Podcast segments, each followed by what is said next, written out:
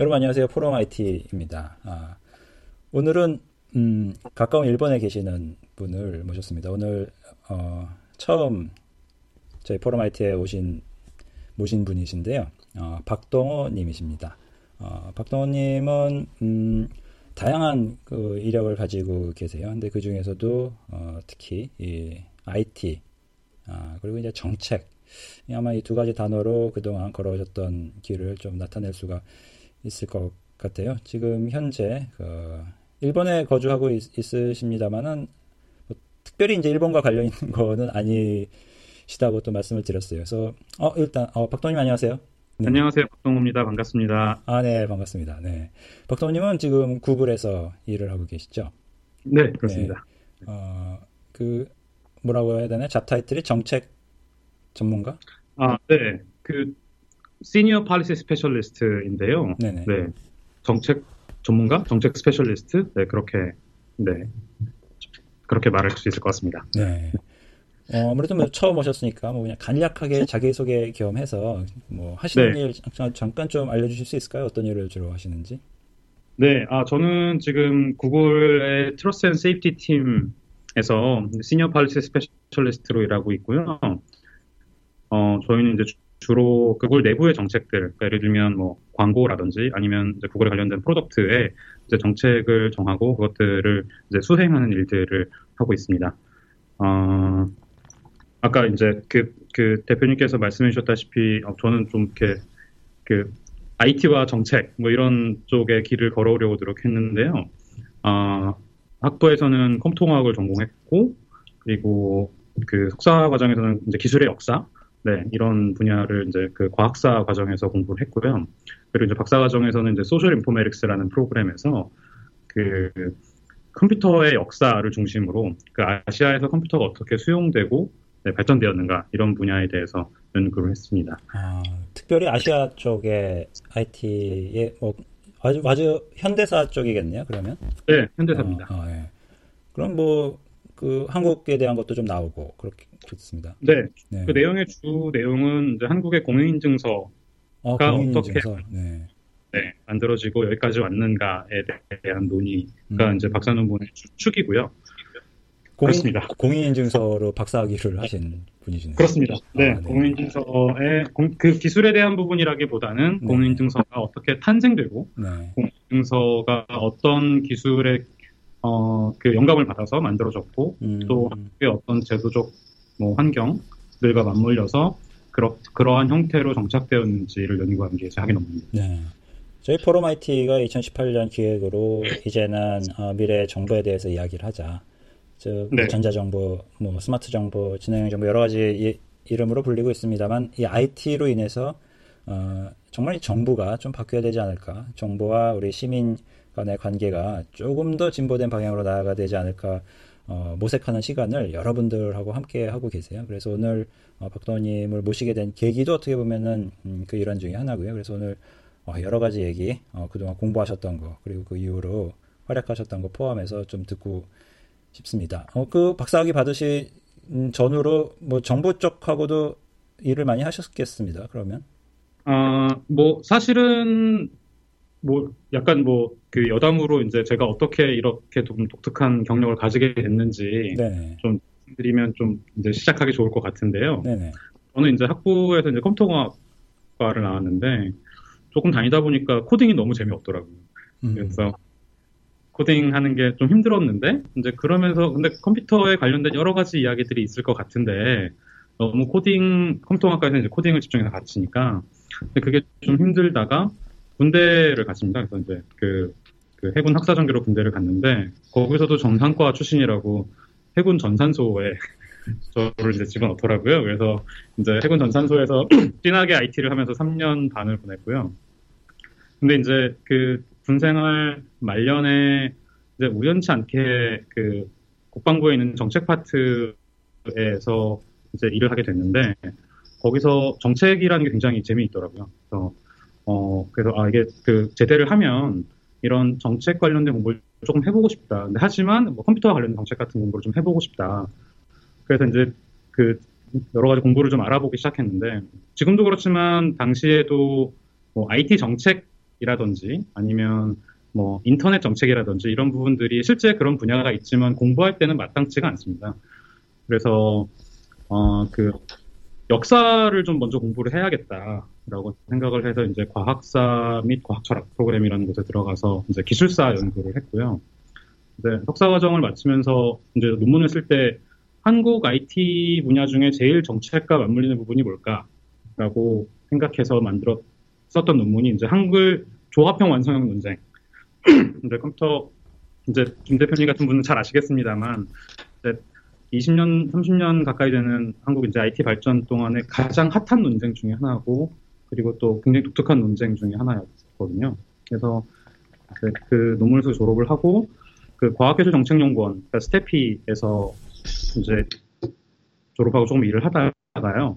네, 그 후에 잠깐 그 이제 과학기술 정보연구원 키스티를 거쳐서 네, 그 이제 미국에서 박사학위를 받고 그리고 이제 바로 이제 구글에서 이제 일을 하기 시작했습니다. 네. 네, 바로 동경에서 근무를 하시게 된 거네요. 네, 네 그렇습니다. 네. 네. 일본 요즘 날씨 더워지기 시작했죠? 나 약간 다소 더워지기 시작했습니다만, 네, 네. 뭐 선선한 것 같아요. 비도 일본은 좀 습도가 좀 높은 편이라서 여름이 되면 진짜 덥거든요. 네, 근데 이제 요새는 그 정도는 아닌 것 같아요. 네. 네.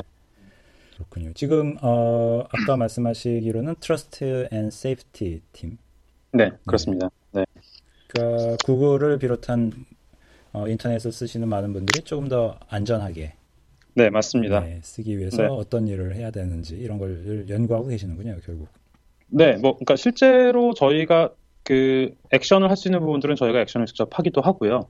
네, 그다음에 네, 뭐 기본적으로는 사용자를 어떻게 더 잘 보호할 것인가. 음.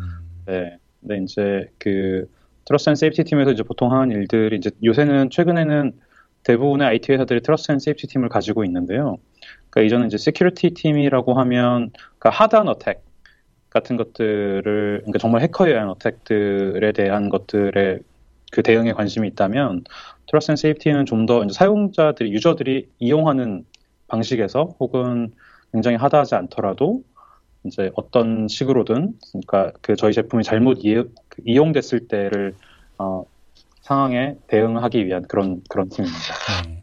그 사용자들의 행태 사실 사용자는 예측하기 힘들잖아요. 뭐 네네네. 뭐 네. 이제 고객은 들어오르니까 그 사용자들이 네. 어, 네. 떤 일을 어떤 식으로 쓰시든지 간에 그 네네. 각각의 제품이 어, 원래 뜻하된 뜻한 의도대로 잘 활용될 수 있도록 어, 그것들은 이제 어떻게 보면 이제 잘 보살펴주고 또 가이드를 해주는 그런 역할을 하고 계시는. 그런 역할이라고 네, 볼수 네, 있을 네. 것 같습니다. 아, 그 노하우가 지금 이번에 이제 저희 이제 포럼 IT가 2018년 기획으로 어, 요즘에 뭐 정권도 바뀌고 이제 새로운 시도를 또 많이 하고 있습니다. 정부가 그래서 어떻게 하면 IT가 어, IT의 힘을 힘으로 이 정보가 조금 네. 더 세련되게 시민과 소통할 수 있을지 그리고 시민이 네네. 조금 더 편하게 정보를 이용할 수 있을지에 대해서 고민이 많으세요. 그래서 저희가 어, 어떻게 보면 이런 의견을 듣고 있는데 거기에 네네. 지금 박동오님이 해오셨던 insight가 바로 연결될 수 있을 만한 게 있을 것 같기도 해요. 사실 구글이 그런 면에서는 굉장히 이용자를 편하게 해줬던 면이 있지 않습니까? 네, 그 정도만 그럼요. 정부가 네. 해줬으면 좋겠다는 면도 있는데 그 노하우 좀 오늘 좀 가르쳐 주세요. 네. 네, 저도 저도 아직 뭐 구글에서 오래 있었지 않기 때문에 오래 경험한 게 아니라서 잘 모르지만 혹시 제가 뭐 말씀드릴 수 있는 것들이 있다면 네, 네 말씀드리겠습니다. 네. 네. 이번 정부의 그 가장 큰 방향성 가장 큰 방향성은 아니다만 두드러진 어, 시민들이 느끼기에 두드러진 것 중에 하나가 공인인증서의 의무 사용을 뭐 폐지하겠다 이런 뉴스가 있었지 않습니까? 네네. 네. 뭐 여러 가지 생각이 드셨을 것 같아요. 뭐 공인인증서로 박사학위를 어, 따시다 따셨다 보니까 이게 에, 예. 남의 일이 아니고 그렇죠. 여러 예, 예. 생각이 들었을 것 같은데. 네. 네. 개인적으로 굉장히 기뻤고요. 아. 네. 네. 그 드디어 어떤 제도적 장벽이 공식적으로 없어졌구나. 아, 라는 생각이 들었고, 어, 두 번째는 이제 이게 이제 현재 그 변화한 것이 사실 이제 그 새로운 법안이, 그러니까 전자서명법 개정안이 이제 발의가 된 상태고, 아직 지금 5월 말 현재 이제 의회를 통과한 상태는 아니고요. 그리고 이제 그 무엇보다도 이제 공인증서에 이제 그 특정한 지위가 폐지되었다는 것이 무엇을 말하느냐면 다른 인증제도들이 혹은 인증 기술들이 뭐 정부든 혹은 은행이든 아니면 일반 기업에서든 사용할 수 있게 된다는 것인데 그것에 대해서 이제 그럼 다음 스텝이 뭐냐? 우리가 이제 다음 스텝을 뭘로 할 것이냐에 대한 고민들을 좀 보고 있습니다만 아직 이렇게 그 명확한 그림이 나오는 것 같지는 않습니다. 그래서 그 이제 이제는 이제 다시 강론을 이야기해야 될 때가 아닌가. 음. 그림이 네. 나와 있지 않다라는 거는 지금 보시기에 예, 현재 뭐 정부의 입장도 그렇게 보이고 또 네네. 일반 기업들의 상태도 그렇게 보인다고 말씀하시는 건가요? 네, 뭐 저는 여러 가지 맹아들은 있다고 생각 음. 이렇게 보이는데요. 그러니까 지금 앞으로 이제 다음 스텝을 어떻게 할 것이냐에 대해서는 네, 좀 더 활발한 논의가 좀 필요하지 않을까 싶습니다. 음. 네.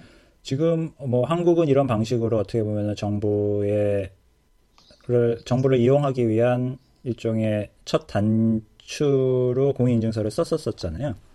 네네. 네, 근데 이제 다른 나라들은 꼭 그런 식으로 활용하지는 않았음에도 불구하고 어, 전자정보를 잘하는 나라들이 꽤 많, 많은 것 같아요. 네네. 예.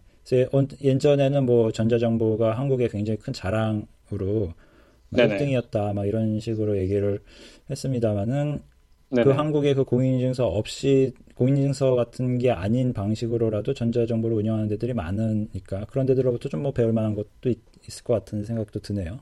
네네. 제가 뭐 전 세계 전자정보 사이트를 모두 리뷰해 본 건 아니지만, 네. 한국이 조금 독특한 지위에 있었던 건 확실한 것 같습니다. 독특한 그러니까, 지위? 네. 네. 독특한 위치에 있었다라고 저는 생각하는데요. 어, 그러니까 제가 공인인증서 연구를 하게 된 이제 중요한 계기 중에 하나는 사람들이 너무 욕을 하는 그러니까 너무 싫어하는 어떤 너무 싫어하는 어떤 기술이 있고 모두 다 그것들을 그것을 없애야 된다라고 하는 방향성 있는 동의를 하고 있고 굉장히 많은 사람들이 열심히 노력을 하고 있는데 어떻게 이게 이렇게 오랫동안 계속 이 위치를 차지하고 있었을까라는 그것을 좀 더 이제 알아보고 싶었고요. 그래서 어 그러니까 사실 이제 공인증서의 논의가 시작된 건 이제 98년이고 그다음에 이제 사실 이제 거의 20년이 되었는데요. 그러니까 지금 이제 2018년이니까 이제 20년 동안의 변화들을 생각해 보면 공인서 시스템이 현재의 모습으로 사실상 거의 정착된 게 이제 2005년에서 2008년 사이 시작된 건 한 2002년 정도라고 하면 사실상 10년 이상 전혀 바뀐 게 별로 없다라고도 말할 수 있을 것 같아요. 어, 근데 이제 98년과 08년, 그러니까 98년 시작 논의된 시작 논의가 시작이 돼서 이제 08년과를 비교를 해보면 그러니까 이제 08년 2000, 2008년이 됐을 때 98년과 대비해서 사람들이 뭘 할 수 있었냐면 내가 어떤 공인서 체계라는 것을 다운받아서 집 이제 그 하드에 무언가를 저장해 놓고 있으면 비밀번호를 하나만 알면 내가 가지고 있는 모든 은행, 모든 증권 사이트, 그리고 모든 전자정보 사이트에 접속할 수 있었고 전자정보 사이트에서 내가 관공서에서 가야만 해야 되는 일들을 다 수행할 수 있었습니다. 굉장히 많은 부분, 그러니까 5천여 개가 넘는 그런 일들을 수행할 수 있었다고 하고요. 근데 그게 생각해 보면 그 백단에서 그것을 구현하는 것 자체가 어렵다기보다는 이것이 어떻게 그, 그 사이트에서 이 사람이 이 사람이라는 것을 인증할 것인가. 그 문제를 굉장히 빨리 해결했다는 게 굉장히 이제 좀 독특한 부분인데요. 제가 이제 그 부분에 대해서 조금 더 말씀을 좀 드려보고 싶습니다. 그러니까 어, 2002년 말이 되면 한국 사람들은 자기 주민등록 등본을 집에서 출력할 수 있게 되거든요. 근데 지금 미국에서도 자기 그러니까 birth certificate 뭐 그러니까 그 출생증명서를 지금 온라인 출력할 수 없습니다. 음. 네. 뭐그 그런 식의 출력 기능이 되는 나라가 많지 않거든요. 그러니까 왜냐하면 굉장히 중요한 서류 중에 하나고 그리고 그 중요한 서류가 온라인에서 출력이 될 수 있다라고 하는 것은 그 안에 것, 그 안에 이제 프로세스들이 굉장히 신뢰를 갖고 있다는 이야기인데요. 이제 그렇게 봤을 때 이제 저는 이제 어떻게 보면 굉장히 빨리 도입될 수 있었던 몇 가지 이제 요소가 있었다고 봅니다. 그러니까 첫 번째는 어떻게 보면 이제 압도적으로 높았던 초고속 인터넷 보급률 같은 게 있, 다고 보는데요. 그러니까 왜냐하면 그러니까 98년에서 2002년 사이에 한국 초고속 인터넷 보급률이 6%인가 7%에서 네, 40몇 퍼센트로 오릅니다. 그러니까 그 몇 년 사이에 2, 3년 사이에 사실상 거의 전, 모든 전 국민이 초고속 인터넷에 접속할 수 있게 됐다는 거죠. 당시에 근데 2001, 2년 데이터를 보면 미국의 인터넷 보급률이 7%인가 8%밖에 안 되거든요. 일본은 더 낮고요. 그리고 한국 사람들은 당시에 초고속 인터넷으로 쓸 게 별로 없었어요. 당시 이제 뭐 네이버나 야후 초기 버전 다음도 있었지만 초기 버전들이 있었지만 뭐 유튜브가 있었던 것도 아니고 그러니까 10메가bps 인터넷을 사용할 게 별로 없었죠. 뭐 저도 제 기억에 이제 당시에 뭐 굉장히 text base된 웹을 사용한다거나 아니면 나우누리나 뭐뭐 뭐, 뭐 이런 그 text base 사이트를 썼던 기억이 나는데요. 그러니까 정부 입장에서는 초고속 인터넷 보급을 해야만 하는 어떤 근본적인 이유 중에 하나는 경제 위기를 인터넷으로 극복해 보겠다라고 하는 이제 정부의 의지가 있었고 그런 상황에서 인터넷을 사람들이 그냥 접속돼 있는 것만으로는 어떤 경제발 효과가 별로 없기 때문에 그렇다면 전자정부 혹은 전자상거래를 촉진해야 되는 거죠. 전자상거래하고 전자 그 정부를 촉진하기 위해서 제일 먼저 해결돼야 될 것이 인증 문제입니다. 그래서 이제 공인증서가 이제 도입이 되기 시작했는데, 어, 근데 공인증서가 이제 몇 가지 굉장히, 굉장히 크리티컬한 결정을 하게 되는데요. 그러니까 첫 번째는 이제 PKI 기술을 도입하는 겁니다. 그러니까 PKI에서 이제 public key infrastructure라고 해서 이제 우리가 흔히 말하는 이제 그 공인키, 개인키 기술을 이용하는 것인데, PKI 기술은 90년대 말만 해도 굉장히 선망받았던, 총망받았던 기술이에요. 그러니까 굉장히 많은 회사에서 이거를 도입하려고 했고, 그다음에 뭐 정부의 여러 가지 정부에서 도입하려고 했고 미국 연방 정부에서도 FPKI라고 해서 이제 뭐 내셔널 싱글 사인온 이런 것들을 구현하기 위한 계획들이 있었습니다. 근데 사실상 그 계획들이 대부분 실패했는데요. 음. 왜냐하면 PKI 기술이 일단 테크니컬이 좀 이해하기가 어렵고요. 관리자들도 이게 정확히 어떻게 돌아가는지 잘 이해하지 못한다라는 그러니까 서베이 결과들이 굉장히 많이 나옵니다. 그러니까 두 번째는 공인키, 공개키, 개인키 개념에서 제일 중요한 것 중에 하나가 개인키를 관리하는 거거든요. 근데 개인키 관리가 굉장히 어렵습니다. 개인키가 굉장히 쉽게 탈취당하기도 하고, 혹은 제일 흔한 형태는 개인키를 카드에 넣는 거거든요. 그래서 신용, 그, 신분증 카드 같은 거에 아이스칩을 넣어서 거기다가 개인키를 넣는 건데, 그것이 굉장히 번거롭고 비용도 많이 들고, 또 사용자는 그 카드를 있는 리더기가 있어야 하고, 그다음에 어느 정도 일정 기간이 되면 그 카드를 무효화시키고 새로 발급해줘야 되고 이런 부분들이 굉장히 번거로워서 아 이제는 이 PKI 기술 자체가 굉장히 기대를 굉장히 빠른 시간에 받았다가 굉장히 빠른 시간에 그 기대가 확 무너집니다. 근데 이제 한국에서 이 공인인증서를 도입하는 논의를 시작할 때 이 PKI 기술이 굉장히 총망받던 시절에 이 기술을 도입하기 시작했거든요. 그래서 ETRI에서 이제 초기 기술을 개발을 하고 전자 그러니까 은행권과 정부 사이드에서 이거를 이제 적용을 받게 됩니다. 근데 이제 당시 IMF 직후라는 거를 고려해 봤을 때 정부 쪽에서는 개인 키를 보관하기 위한 여러 가지 기술들을 고민하다가 이제 그 어떤 비용 발급 비용 같은 거를 고려를 해야 되고 그래서 이제 예컨대 당시에 뭐 은행에서 뭐 카드 발급 비용 만 원이고요. 뭐 카드 리더기 2만 원인데 쓰시겠습니까라고 하면 당시에 아마 사려는 사람이 별로 없었을 거예요. 음. 그래서 이제 중요한 결정을 하게 되는데 이 개인 키를 하드 드라이브에 넣는 네. 어. 것을 생각하게 됩니다. 그래서 이제 C 드라이브에 이제 슬래시하고 NPKI 폴더에 개인 키를 넣게 되는 거죠. 이제 그게 사실은 공인증서에 굉장히 굉장히 핵심적인 문제가 됩니다. 이제 향후에도. 아. 그리고 거기서부터 어떻게 보면은 뭐 지옥문이 열린 거 아닙니까? 그 결정. 그렇게 볼 수 있습니다. 네. 보안상으로는 정말 최악의 결정이었다고도 할 수 있을 것 같은데요. 음. 그리고 또 하나는 그러니까 그 99년 정도에 도입을 할 당시에 미국의 암호화 규제가 있었어요. 그래서 이제 그, 그, 이제 100비트 이상의 암호는 미국에서 수출을 할 때 수출 규제 금지, 수출 규제 제도 금지가 있었습니다. 그래서 이제 그게 나중에는 풀리게 되는데 우리가 도입을 하는 시점에는 100비트 이상의 암호, 암호를 받을 수가 없었어요. 수입을 받을 수가 없었고. 근데 이제 64비트, 이제 128비트 아니면 64비트를 해야 되는 건데 64비트 암호는 이제 미국에서 콘테스트 같은 걸 해서 이제 암호화 뭐 그 암호 깨기 콘테스트 같은 걸 했는데 48시간인가 64비트가 깨지는 게 증명이 됩니다. 음. 그러면 이제 우리 쪽 입장에서는 이제 인터넷은 막 깔려 있고 전자상거래는 전자상거래나 전자정부는 확산을 해야 되고 그리고 암호화 시스템을 도입을 해야 되는데 64비트는 안전하지 않고 100비트는 비트 이상 쓸 수가 없고 그렇게 되면 이제 선택은 하나죠. 우리가 만들어 쓰는 거죠. 그래서 이제 그 키사하고 뭐 애트리에 있는 뭐 연구 조직에서 시드라고 하는 암호 시스템을 이제 만들게 되고요. 그래서 이제 시드라는 암호 시스템 기반으로 한국형 PKI 시스템을 구축하게 된다. 이제 그게 이제 현재 공인주사의 모습. 이죠. 그래서 어 근데 이제 그, 그 처음에 도입될 당시에는 그 정부 사이드의 인증서와 은행에서 사용되는 인증서가 분리돼 있었어요. 아, 그땐 분리돼 있었었네요. 네, 분리가 어. 초창에 분리가 돼 있었어요. 사설 인증서라고 불렀는데요.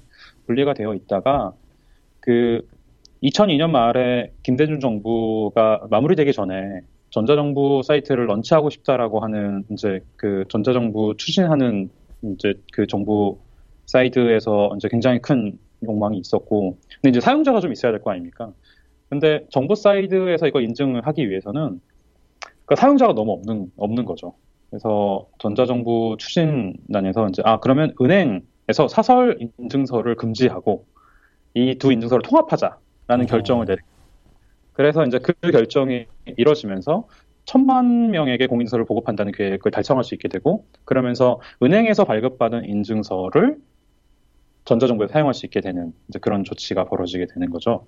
어, 금, 아니, 금지를 했으니까 그 은행에서 사설을 하지 네, 말라고. 사설 인증서는 금지가 됐습니다. 어. 네. 그래서 이제 그때 이제 공인증서가 이제 특정한 법적 지위를 이제 같이 갖추게 된 거고요. 어. 근데 이게 사실 생각해보면 굉장히 이상한 일인데 제가 주민등록 등본을 떼고 여러 가지 일들을 전자정부에서 할 수 있었던 것은 제 신분이 누군가에 의해서 증명되었기 때문일 텐데요. 제 신분을 누가 증명했냐면 은행원이 증명했어요.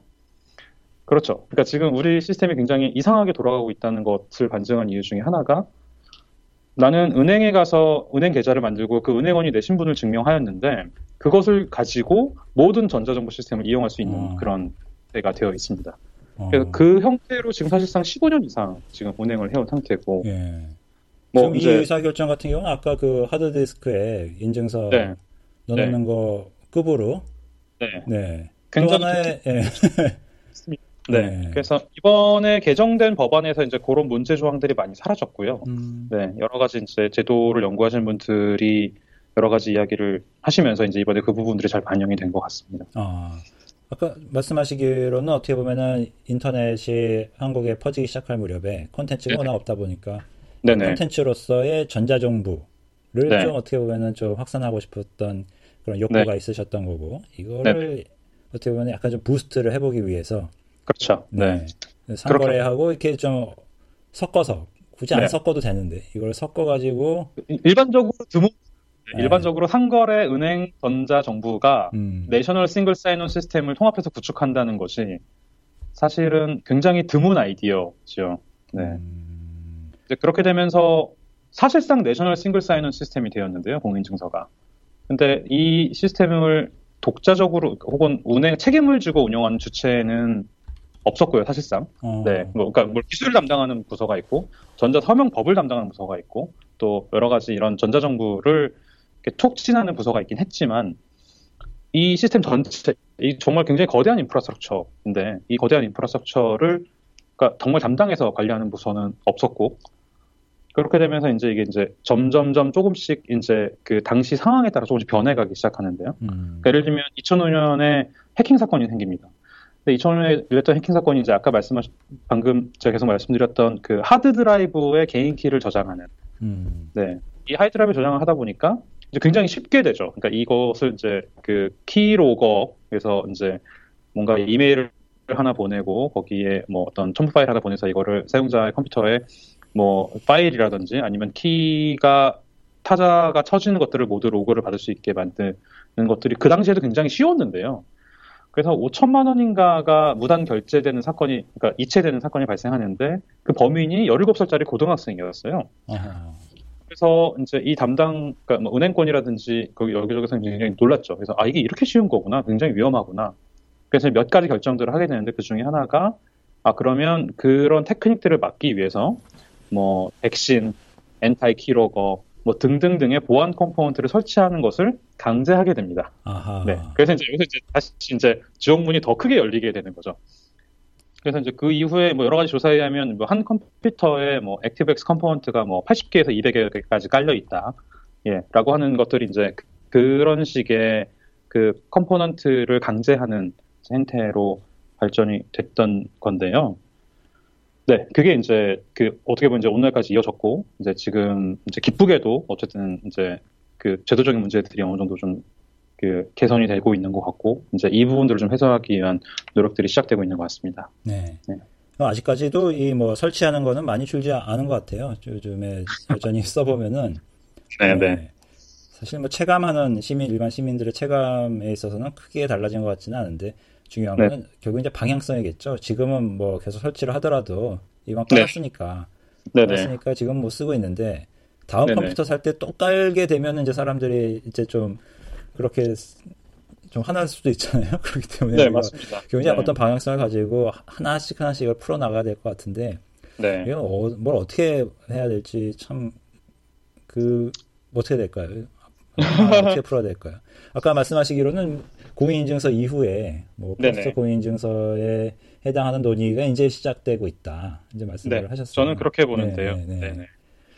네. 어떻게 해야 될까요? 지금 현재 뭐 전자정보 이렇게 순위 매기고 이런 거에서 예전에는 한국이 1위였습니다. 요즘에 또 1위 또 아니, 아니란 얘기도 있던데 어, 떤가요 네, 그게 이제 유엔에서 이제 이야기하는 이제 전자 유엔에서 그 전자정부 이거먼트 서베이라는 게 있는데요. 거기서 이제 3 그러니까 경년마다 하게 되는데 그래서 뭐 2010년, 12년, 14년 이렇게 해서 이제 한국 전자정부 1등을 항상 했었고, 근데 2016년부터는 영국이 1등이에요. 어. 그래서 뭐 올해 또 서베이를 하긴 하겠지만 이제 뭐 그 여러 가지 이제 크리테리아가 있으니까 이제 거기서 몇 가지 변화된 게 있겠지만, 근데 어쨌든 지금 이제 한국은 3위를 했습니다. 이제 2016년에는 음. 그래서 뭐 그게 꼭 액티백스 문제 때문이라고는 할 수 없을 것 같고요. 이제 그 안에 이제 여러 가지 component 중에 뭐뭐 human resource라든지 아니면 뭐 네트워크 인프라라든지 뭐 이런 다양한 요소들이 있으니까 이제 그런 요소들에서 그 순위가 내려갔다고 말할 수도 있겠지만 한편으로는 전자정부 1위가 아니라는 1위였다는 것에서 너무 만족할 필요는 없을 것 같아요. 네. 왜냐하면 이제는 사실상 이제 사용자의 어떤 불만 같은 게 이제 정말로 계속 이제 음. 그 드러나고 있고 또 한편으로는 우리가 전자정부를 굉장히 빨리 구축한 것 대비했을 때 실제로 우리가 얼만큼 발전을 했는가는 음. 굉장히 의문인 것 같아요. 그러니까 어떻게 생각해 보면, 그러니까 지금 저는 이제 요 전자정부의 미래에 대해서 두 가지 부분을 말씀드리고 싶은데, 이제 하나는 우리가 어떻게 이제 시민을 인증할 것인가라는 부분이 하나 있을 것 같고, 또 하나의 부분은 전자정부 우리가 전자정부 사이트에 접속해서 무엇을 얻어갈 수 있을까에 음. 대한 부분을 좀 이야기를 해봐야 될 것 같습니다. 그래서 네. 두 번째 이야기 좀더 좀 이야기를 해보면. 네. 그러니까 말씀하신 거 잠깐만 정리를 해보면은 지금 네. 시스템은 하여튼 간에 많이 네. 만들었고 네. 또그 시스템을 사용하기 위해서 사람들을 받아들이는 과정은 이제 공인인증서라는 형태로 지금까지 어떻게든 얼추 운영을 해왔죠. 맞습니다. 그리고 이 네네. 공인인증서에 익숙하다면 이미 다 깔려 있고 다 깔려 있고 공인인증서 발급받은 상태라면 1년은 네. 또 그냥 그렇게 쓰시잖아요. 그래서 그 그럼요. 예, 네. 그냥 그렇게 익숙한 상태로 딱 쓰고는 네네. 있지만 거기에 들어가서 뭐를 하는지에 대해서는 네네. 사실은 앞으로 얘기할 게 많은 거죠. 그렇게 힘들게 네, 들어가서 네, 뭘 하고 네. 있는 거지? 아까도 이제 뭐 그 이제 민원 24나 이런 데서 막 뭐 프린트 이렇게 잘 되잖아요. 그렇죠. 아 이거 네네. 신기하다 어떻게 이런 게 되나 했는데 애초에 이거를 꼭 뭐 우리가 뭐 꼭 뽑았어야 하나? 그렇죠. 근본적인 네. 문제.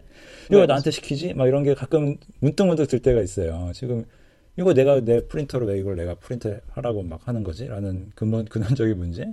이게 이제 그럼두 번째에 네. 말씀하신 거하고 연관이 있을 것 같은데 네, 네. 그런 건가요? 저는 저는 네. 그 부분부터 좀 말씀 좀 드려보고 네. 싶은데, 그러니까 지금 이제 최근에 이제 그 행정안전부에서 전자정부 50년사 이런 책도 내긴 했는데요. 어.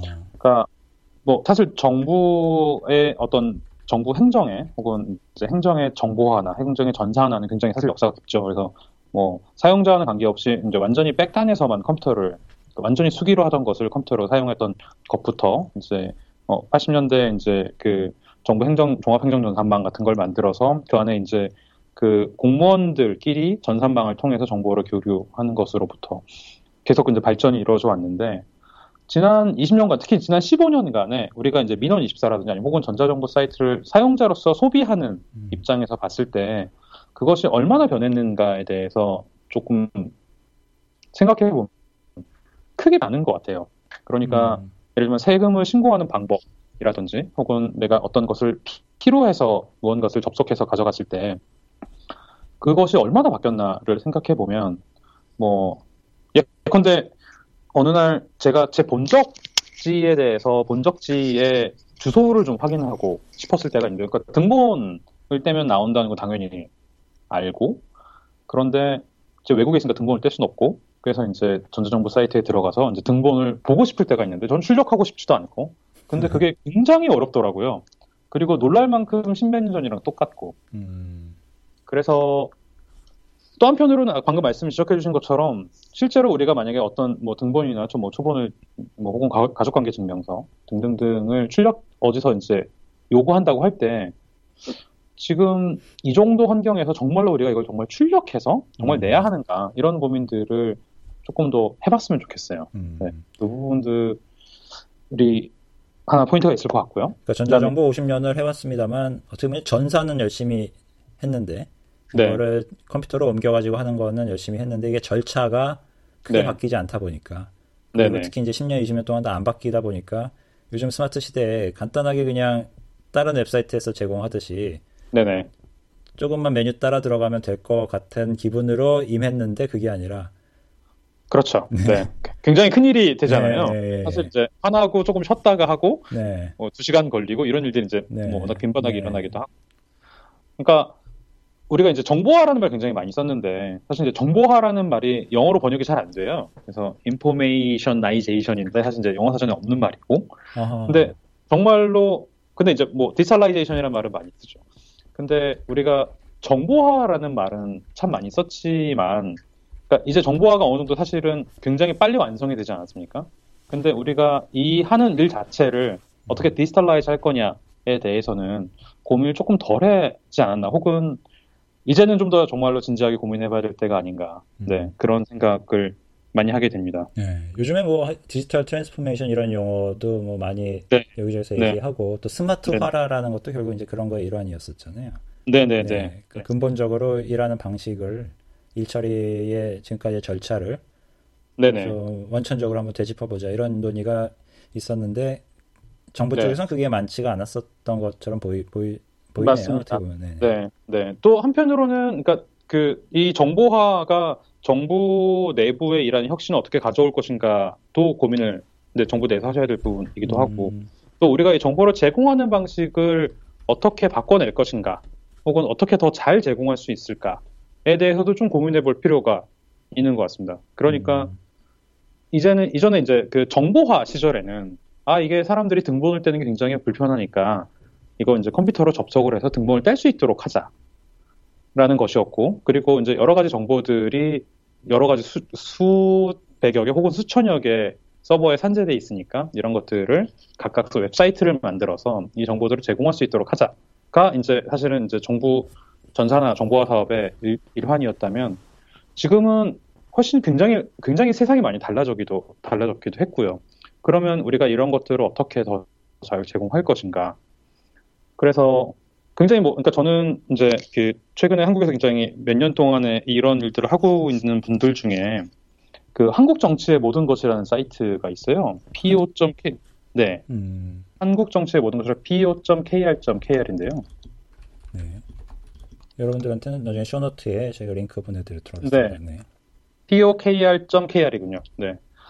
대한민국 정치의 모든 것이라고 하는 사이트인데 지금 제가 알기로는 이거 지금 그, 그 대학생, 대학원생 분들이 국회 정치를 친구들이 정치를 잘 모르 너무 모르는데 정치에 관심이 좀 있고 근데 정치에 좀 알고자 하니 관심 정보를 가져가기가 너무 어려운 거죠. 근데 여기 이 사이트에 보시면 사실은 이들이 실제로 어떤 데이터를 만들지는 않으셨어요. 근데 예를 들면 지금 한 정치인의 이름을 입력하면 제가 지금 키보드로 한 정치인의 이름을 넣게 되면 그래서 네 지금 이제 이 정치인의 어떤 인물에 대한 소개, 그 다음에 어떤 회의에 어떻게 나갔는지, 며칠에 음, 출석했는지, 음, 쭈루루 나오네요. 음. 어떤 발언을 했는지, 네, 이 회의에서 어떤 일들이 있었는지에 대해서 여러 가지 정보를 굉장히 잘 조합해 아. 놓으셨어요. 네. 근데 이것들이 생각해 보면 우리가 정보를 어떻게 정치에 대한 혹은 의회에서 있었던 일들에 대한 정보를 어떻게 잘 제공할 것인가에 대한 문제를 잘 보여줬다고 생각합니다. 그래서 물론 이거를 정부에서 하든지 혹은 외부에서 하든지 상관이 없겠지만 일단 API를 제공하는 것들이 굉장히 중요하다고 생각하고요. 두 번째는 만약에 국회에서 이런 고민을 하고 있었다면 이런 사이트들을 어떻게 만들 것인가를 좀 같이 고민해 줄 그룹들이 정부 안에 있는지 그거를 잘 모르겠어요. 아, 그러니까 지금까지 해오셨 해왔던 정보가 해왔던 정보화를 넘어서기 위해서는 그 정보화의 결과물을 다 만들어서 국민한테 제공해 준다기보다도 네네. API로 제공할 것은 동시에 제공하고 네네. 그리고 API를 가지고 시민들이 이거를 활용함에 있어서 약간 애로 사항이 있을 때를 도와주는 이런 그룹 같은 네네. 게 있으면 네. 상당히 달라질 수 있다 이런 말씀이시네요. 네, 그래서 네. 뭐 생각해 보면 뭐 각국 정부에서도 이제 그 행정부가 혹은 이제 그 관료가 가지고 있는 관료 체계의 한계라는 부분들이 이제 항상 있기 때문에 예를 들면 예산의 제약이라든지 아니면 조직이 비대하다든지 아니면 혹은 다른 조직과의 여러 가지 이제 뭐그 윗 그 포지셔닝에 대한 어떤 다툼이 있다든지 이런 부분들은 전 세계 어느 정부나 있기 음. 어느 정부나 있기 때문에 그 굉장히 예쁜 전자정부 사이트는 드뭅니다. 네. 또 굉장히 이걸 잘하고 있는 나라 되게 드물고요. 한편으로는 근데 이제 저는 이제 뭐 미국의 사례 같은 거 보면 굉장히 재미있을 거라고 생각하는데요. 그러니까 18F라고 하는 그룹이 있어요. 그 이제 미국의 이제 그 GSA라고 하는 이제 우리나라로 치면 조달청 같은 곳에서 만든 그룹인데 이 18F라는 그룹은 정부 전산화의 어떤 컨설팅 그룹이에요. 18F라는 게 F가 18개 있다라는 뭐 이런 F... 아닙니다. 이게 주소 그 그들이 있는 주소인데 이름을 아. 왜 이렇게 줬냐면요. 그러니까 약간 스타트업처럼 만들고 싶었던 거예요. 음. 그래서 이슬 웹사이트도 굉장히 스타트업처럼 되어 있고 그리고 사람들도 실제로 외부에서 데리고 온 사람들이 대부분입니다. 아. 정보 전문 전문가들. 근데 사실 뭐 미국도 굉장히 정보화를 되게 잘하는 것 같고 굉장히 모든 IT 분야를 다 이끌고 있지만 아주 최근에만 해도 그 이제 지금 전 행정부인 이제 오바마 행정부에서 그 오바마 케어라고 하는 헬스케어 정책들을 굉장히 역동적으로 추진했는데 그, 그 헬스 오바마 케어가 시작되던 날 어떤 웹사이트를 열었습니다. 그러니까 그 healthcare.gov라고 하는 웹사이트를 열었고 거기서 그 보험이 없는 사람들이 여기서 이제 보험 정보를 찾고 가입할 수 있도록 만드는 어떤 그런 네, 그 보험에 대한 게이트웨이 같은 시스템이었는데요. 첫날 그게 crash됩니다. 그래서 첫날 사용자 접속자가 너무 많아서 사이트 접속이 안 됩니다. 그래서 정말 난리가 나요. 그래서 이게 실제로 되는 거냐 안 되는 거냐. 네. 근데 그리고 이제 며칠 정도 복구를 하고 근데 이게 돈을 얼마 들었냐면 700억인가 7천억인가 하여튼 굉장히 많은 seven seventy million인가 하여튼 그 정도 굉장히 큰 돈이 들어간 사이트입니다.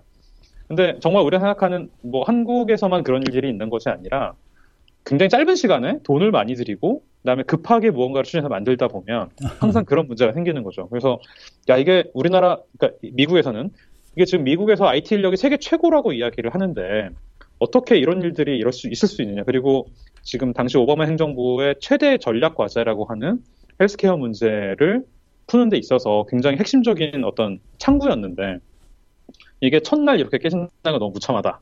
네. 그래서 이, 이 문제에 대한 반성으로 18F라고 하는 조직을 이제 만들게 됩니다. 아, 그 당시에 저도 기억나요. 그 주간지마다 그 대서특필 네. 하면서 엄청 그 체면국이었었잖아요. 그럼요. 네. 그럼요. 네. 네. 굉장히, 사실 굉장히 체면국, 정말, 정말로 체면국인 일이죠. 그래서 지금 이 조직에서 그 외부에 있는 사람들을 불러 들어와서, 그러니까 지금 지금 현재 인터넷에 그러니까 혹은 온라인에서 사용되고 있는 여러 가지 툴들, 뭐 GitHub이라든지 음. 아니면 뭐 아나리틱스라든지 뭐, 뭐 데이터 공유라든지 이런 부분들을 실제로 데이터 밖에서 정말 잘 쓸 수 있는 방향으로 이런 부분들을 공유하고 있어요. 어. 근데 제가 이 조직에 되게 관심이 있었던 것 중에 하나는 이들이 정말 컨설턴트 역할을 해주는 거거든요. 그래서 한편으로는 이들이 지금 어떤 그 연방정부에서 좀 특수한 지위에 있기 때문에 그러니까 A라고 하는 조직에서 어떤 웹사이트를 만들고 싶다.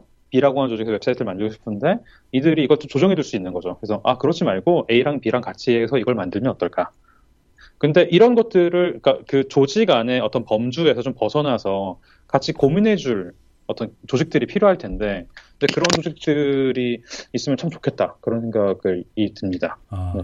특히 미국 같이 이런 연방제 국가에서 이런 조율이 쉽지는 않을 텐데 한번 확실히 대이고 난 뒤에 어, 제대로 민간의 혁신, 그러니까 미국의 민간의 혁신을 만큼만 했어도 전혀 이런 문제가 없었을 텐데.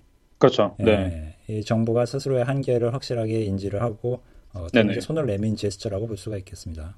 그렇죠? 네네. 네.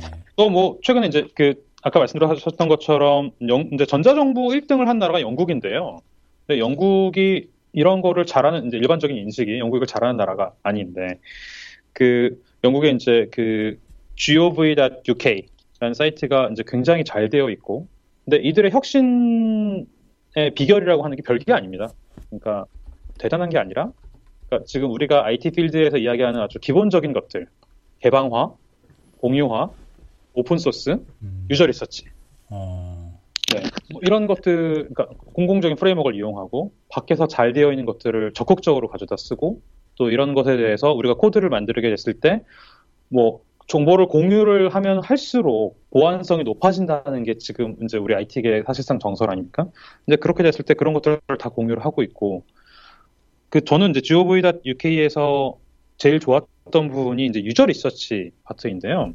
그러니까 이드, 이 유저 리서치 팀이 그러니까 최근에 뭐 UX, UI 이런 것들이 항상 이제 그 어떻게 보면 이제 분야에서 hot topic 중에 하나인데 그 전자정부 사이트에서 어떻게 사람들이 이것을 이용하는지에 대한 굉장히 깊은 user research를 해놨어요. 그리고 결과가 나올 때마다 그걸 실시간으로 발표를 하고 있고요. 어, 그거 부럽네요.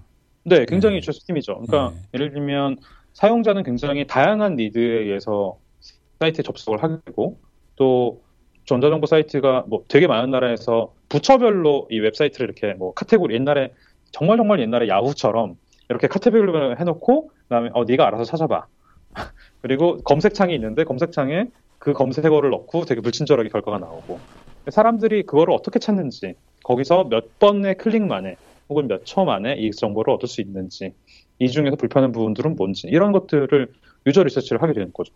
그래서 사이트에 뭐 A/B 테스트를 꼭 합니다. 그래서 뭐 아 이게 이런 문제가 있었으니까 이렇게 한번 바꿔보기로 했다. 어, 그래서 이렇게 했던. 네. 그러니까요. 네, 그래서 그게 굉장히 인상 깊었어요. 그런 것들을 그 그게 굉장히 공개적으로 하면서도 또 한편으로는 그 어떤 성과들이 바로 눈에 보이는 것들이 음. 네 굉장히 한국에서 고민해 볼 만한 네, 한국의 관공서 사이트는 어, 저도 뭐 최근에 뭐 이것저것 때문에 조금 쓸 일이 있었는데 일단 잘 모르겠지 않습니까? 딱 들어가면은 그 네, 네 사이트 네, 구성이나 이런 게 딱 이제 10년 전 분위기로 하다 보니까 네.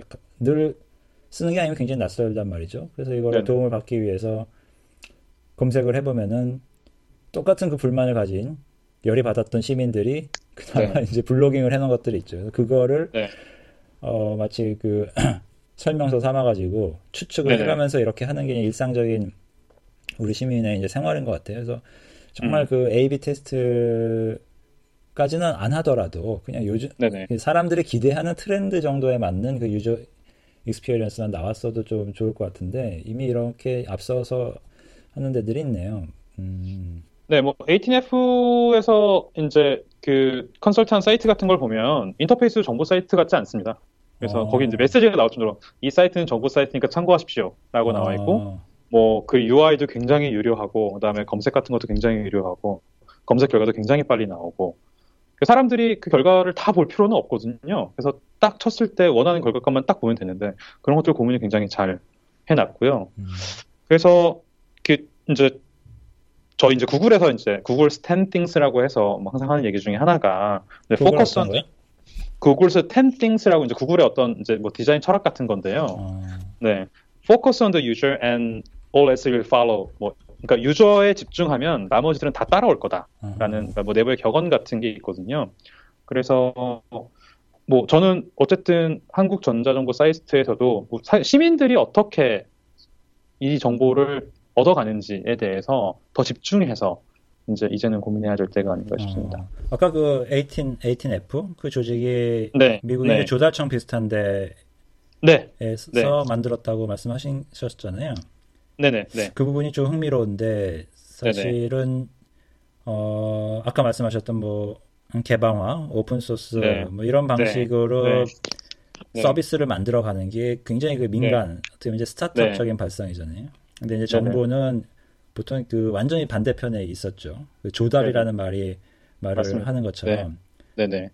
그 완전히 어떻게 보면은 업자를 데려다가 네네. 미리 정해진 거를 그대로 이제 수행하게끔 네네. 그리고 그 과정에 있어서도 어, 당연히 이제 그 어, 어떻게 보면은 뭐 가격이나 이런 네네. 걸로 갑자기 이제 업체가 바뀔 수도 있는 거고. 그렇죠. 그, 네. 그래서 지금까지의 그 정부가 만든 사이트들이 그럴 수밖에 없었던 것 같은 게 이제 심리적으로는 이해가 가기는 해요. 그러니까 심정적으로. 네. 네. 네. 그래서 이 미국에서 이제 똑같은 것을 느꼈기 때문에 이 네네. 조달 문화 자체가 바뀌지 않으면 이 힘들겠다라고 느끼는 게 아닌가 하는 생각이 뭐 말씀 듣다 보니까 얼핏 드는 것 같아요. 네, 좀 생각해 보면 그 이제 그 정부가 이제, 이제 중앙 정부에서 어떤 이 온라인 시스템을 만드는 방식들 이 그러니까 지금의 결과물로 갈 수밖에 없는 어떤 형태가 있을지도 한계가 있을 수도 있겠는데요. 네네. 그러니까 한국 IT가 문화에서 제일 이제 그 굉장히 어려운 부분이라고 모두 분들이 공감하시는 것들이 그 이게 그 어떤 계약이라든지 아니면 일하는 형태가 이게 이제 그 그 건설에서 많이 그 형태를 따오지 않았습니까? 네 그래서 이제 그 뭐 고급 기술자, 중급 기술자, 저급 기술자가 있고 또 뭐 맨먼스를 확인을 하고 이제 네. 물론 다른 나라도 그런 것들을 전혀 안 하는 것은 아닌데요. 네. 근데 그렇게 되다 보니까 이제 우리가 뭐 우리가 통상 말하는 RFP를 내고 RFP를 내고 거기에 제안서를 받고 그리고 대기업이 독점하지 않기 위해서 중소기업을 받고 중소기업이 어떤 큰 프로젝트를 하기가 어려우니까 그걸 컨소시엄을 만들고 컨소시엄을 만들어서 최저가 입찰을 받고 그리고 이제 그 룰대로 이제 하다 보면 이제 그 어떤 큰 프로젝트에서 여러 가지 업체들이 이거 프로젝트를 나눠서 하게 되고 쪼갠 다음에 그거를 이제 각각 하게 되고 그다음에 시간을 맞추기 위해서 어떻게든 무언가를 만들게 되고 이제 그렇게 되면 그 유저에 집중하기보다는 결국은 이, 이 조달 절차에 맞추는 결과물이 나올 수밖에 없는 경우들이 많은 것 같고요. 네. 네 그런 이런 상황에서 무슨 A/B 테스트 해가지고 다시 하자 그러면은 난리 나, 나, 나죠 보통. 네, 그럼요. 그리고 또 업체 업체에서도 뭐 사실 정부하고 계약사항을 네. 어기게 되면 여러 가지 페널티가 굉장히 크기 때문에 음. 네, 또 그렇게 되고요. 네, 그렇게 생각해 보면 RFP를 어떻게 잘 쓸 것인가를 고민해 볼 수도 있을 것 같아요. 그러니까 뭐 많은 경우에 RFP가 몇몇 부분의 고민에 의해서 나오게 되는데 이제 그렇다면 이것도 이 과정 자체를 어떻게 더 잘 바꿀 것인가, 혹은 어떤 부분에 있어서는 또 그런 조달 문화를 좀 바꿔야 될 필요도 있을 것 같고요. 음. 그 18, 18F가 어떤 일을 하는지 뭐 저희가 오늘 다 다룰 수는 없겠습니다만 어, 참고할 만한 부분이 있을 것 같아요. 결국은 이 시스템을 새로 만들어가는 문화를 네네. 그 어떻게 보면 민간의 문화를 그 네네. 이제 정부에 이식하는 그런 집단이라고 볼 수가 있잖아요. 그렇다면 한국에서도 똑같은 활동, 아까, 네 아까 잠깐 말씀하셨던 네. 일종의 뭐 support 그룹, 네네네. 이런 입장이지 않습니까? 이제 그런 네. 활동이 좀 필요하지 않나 싶, 네요 그러니까 지금 같은 네. 조달 문화로서는 어쩔 수 없는 그런 한계, 그런 사연이 생길 네네. 수밖에 없고 또 그걸 또 이해를 못 할 수가 없잖아요. 거기 그 돈 벌러 들어간 업체 입장은 또 입장이 있으니까. 그렇죠. 네. 네. 네. 그러니까 저는 저는 뭐 supporting 그룹보다는 컨설팅 그룹이라고 음, 말하고 싶은데요. 음, 음. 정부 전체를 볼 수 있는 그리고 정부 전체를 보면서 국민만 그러니까 그 결국 최종 유저를 생각하는 그런 그룹이 있으면 좋겠다라고 이제 생각을 하게 됐고요. 제가 여기서 이 18F를 보면서 좀 강조하고 싶은 거는 그 정부의 그러니까 그 범정부적 support가 굉장히 중요하다라고 볼 수 있을 것 같은데 왜냐하면 지금 이 조직도 지금 트럼프 행정부 들어 굉장히 침체기예요. 어... 네. 그래서 사실 이제 오바마 행정부 상황에서는 굉장히 아 이제 정부에 우리가 이 어떤 혁신의 숨결을 밀어넣자라는 부분들이 있었는데 지금 이게 그 팀원들이 떠나가고 그다음에 그 팀원들이 떠나간 자리를 안 메꾸고 있다는 막 그런 기사들이 올라오더라고요.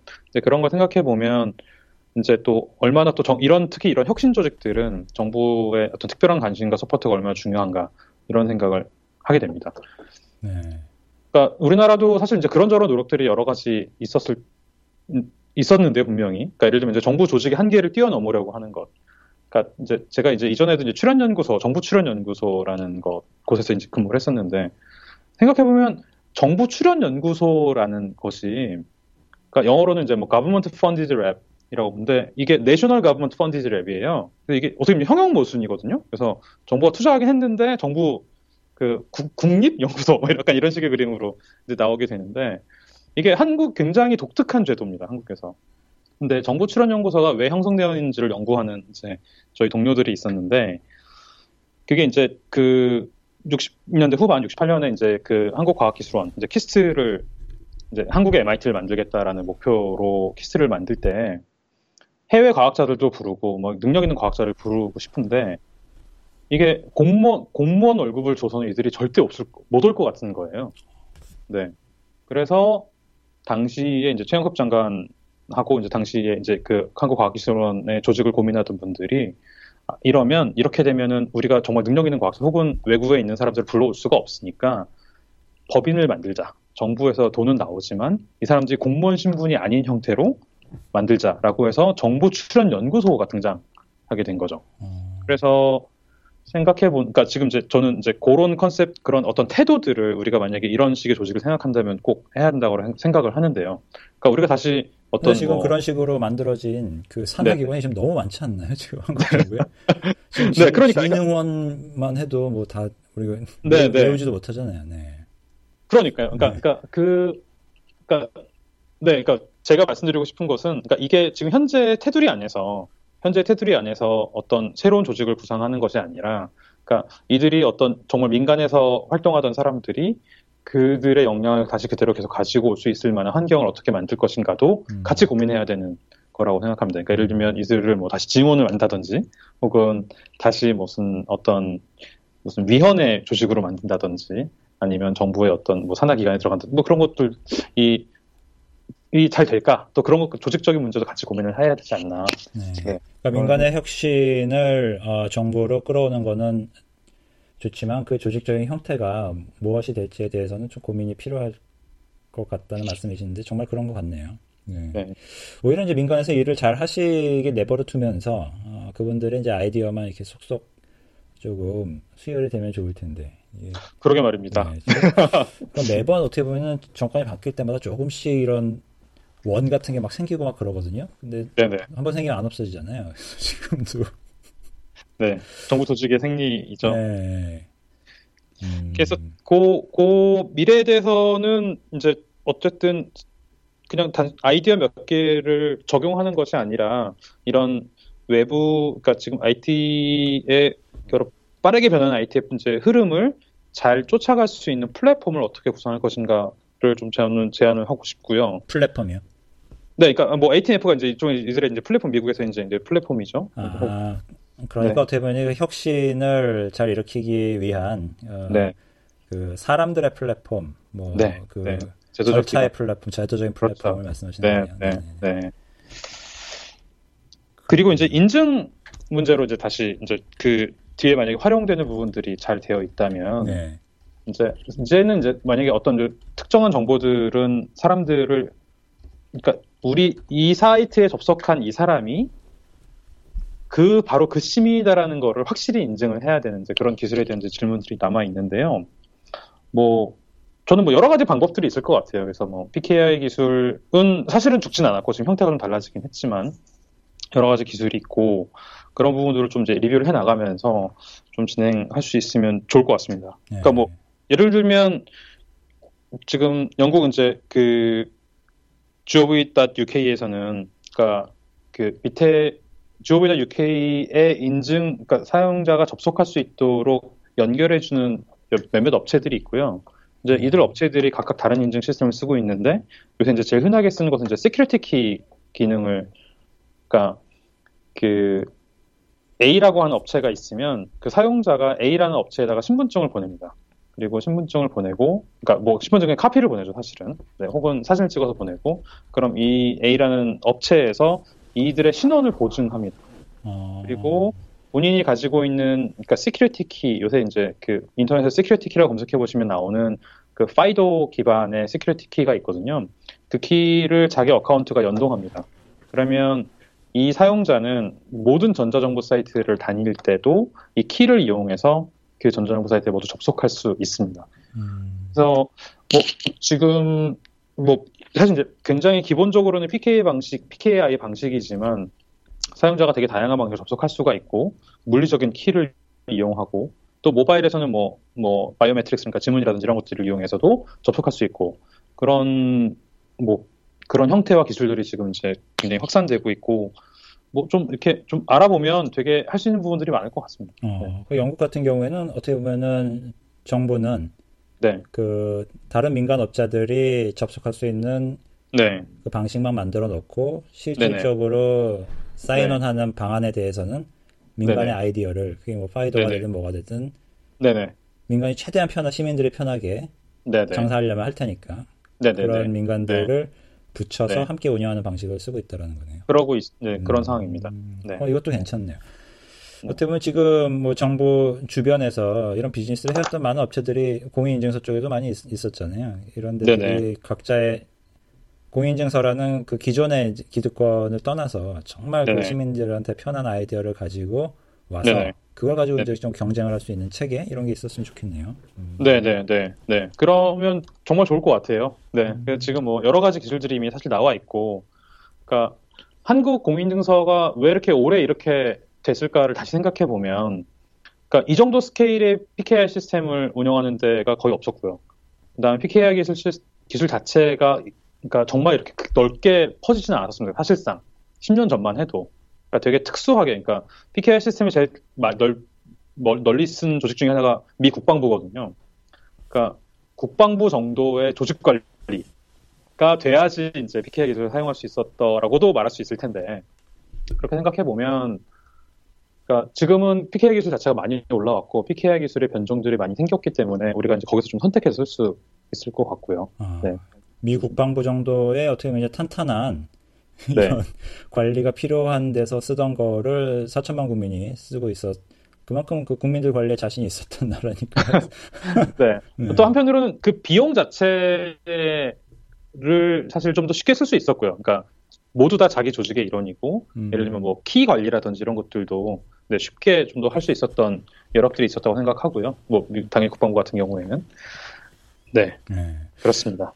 네, 공인증서 이후는 지금 여하튼 간에 그 다양한 네. 그 아이디어들이 시도돼야 되는 시도되어야 되고 시도되고 있는 상황이다라는 말씀 주셨는데 그럼에도 불구하고 개인적으로 이런 것들은 조금 뭐 비전이 있지 않을까 이런 것들이 괜찮지 않을까 하는 것들이 있을까요?